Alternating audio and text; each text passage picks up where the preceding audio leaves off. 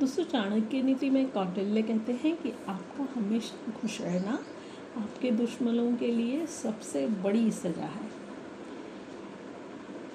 इस सुविचार के द्वारा उन्होंने ये बताया है कि आपका कोई भी दुश्मन कभी भी आपको खुश नहीं देख सकता।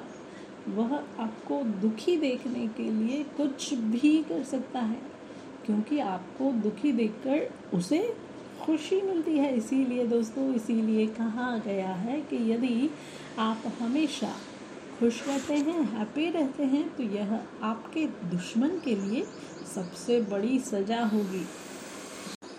और इसीलिए आप हमेशा खुश रहिए और अपने दुश्मन को हराइए, अपनी खुशी के द्वारा, अपनी हँसी के द्वारा।